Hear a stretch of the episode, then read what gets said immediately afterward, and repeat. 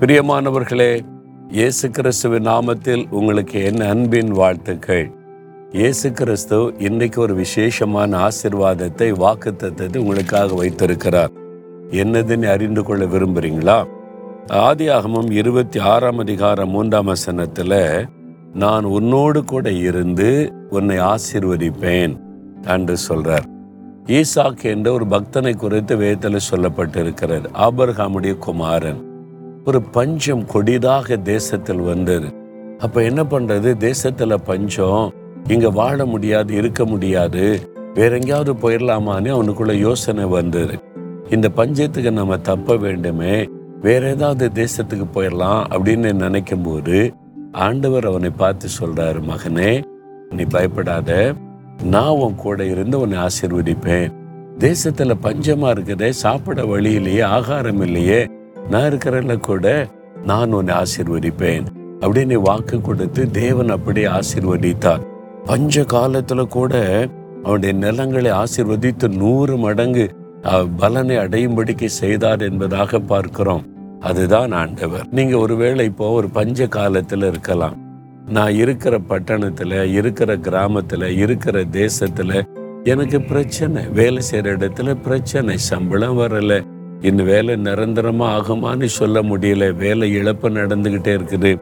என்னுடைய கையின் பிரயாசெல்லாம் பாதிக்கப்பட்டுக்கிட்டே இருக்கு. எப்படி வாழ போகிறேன் சூழ்நிலை பொருளாதார பாதிப்பு அப்படியெல்லாம் நீங்க கலங்கிக்கிட்டே இருக்கிறீங்களா?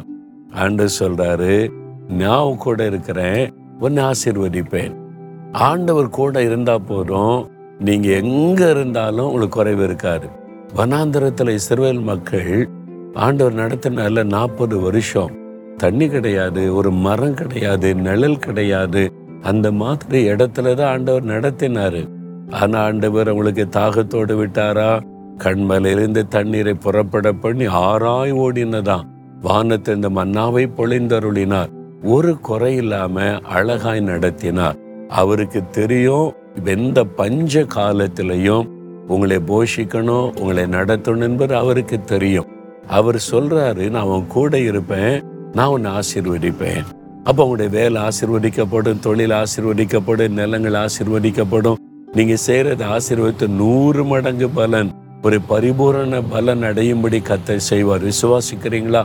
ஆண்டவர் ஒன்று செய்தார்ல. இப்போ நான் துபாயில இருந்தான்னு பேசுறேன். துபாயில ஒரு சகோதரரை சந்தித்தேன். இங்க உபவாச ஜெபத்துக்கு வந்தோம். அந்த சகோதரர் சொன்னார் அண்ணே என் வாழ்க்கையில பெரிய அற்புதம் நடந்ததுன்னு. என்ன சொல்றீங்கன்னு கேட்டேன். கொரோனா காலத்துல எல்லாரும் வேலையை இழந்து போனாங்க. தேசத்தை விட்டே போயிட்டாங்க. பெரிய பாதிப்பு. எல்லா இடமும் மூடப்பட்டது. ஆனால் இந்த கொரோனா காலத்தில் தான் எனக்கு ப்ரமோஷன் கிடைச்சது எனக்கு உயர்வு கிடைச்சது சம்பளம் அதிகமாச்சு. நான் அதிகமாய் ஆசிர்வதிக்கப்பட்டேன்னு சந்தோஷமாய் சொன்னார். அதுதான் ஆண்டவர் கொடுக்கிற ஆசிர்வாதம். ஈசாக்கு கொடுத்தார்ல உங்களுக்கும் ஆண்டவர் தருவார். ஆண்டவர் சொல்லுகிறார் நான் உன் கூட இருந்து உன்னை ஆசிர்வதிப்பேன் அப்படின்னு சொல்றார். இந்த மாதிரி தான் போட்டு ஆடுற மாதிரி வாழ்க்கை ஆடுதா? ஒண்ணு கவனம் மாட்டீங்க பயப்படாதங்க. ஆண்டவர் கூட இருக்கிறார். ஒரு நிமிடம் ஜெபிக்கலாமா? ஆண்டவரே ஈசாக்கோடு கூட இருந்து பஞ்ச காலத்திலும் குறைவில்லாமல் ஆசீர்வதித்து நடத்தினீங்க. எங்களுக்கு எனக்கு வாக்கு கொடுத்திருக்கிறீங்க. எங்களையும் கூட இருந்து நீங்க ஆசீர்வதிக்கிறீங்க. பஞ்ச காலத்திலும் எங்களை ஆசிர்வதித்து செழிப்பாய் நடத்துவீங்க. நான் விசுவாசிக்கிறேன். இயேசுவின் நாமத்தில் உமக்கு ஸ்தோத்திரம் ஸ்தோத்திரம். ஆமேன் ஆமேன்.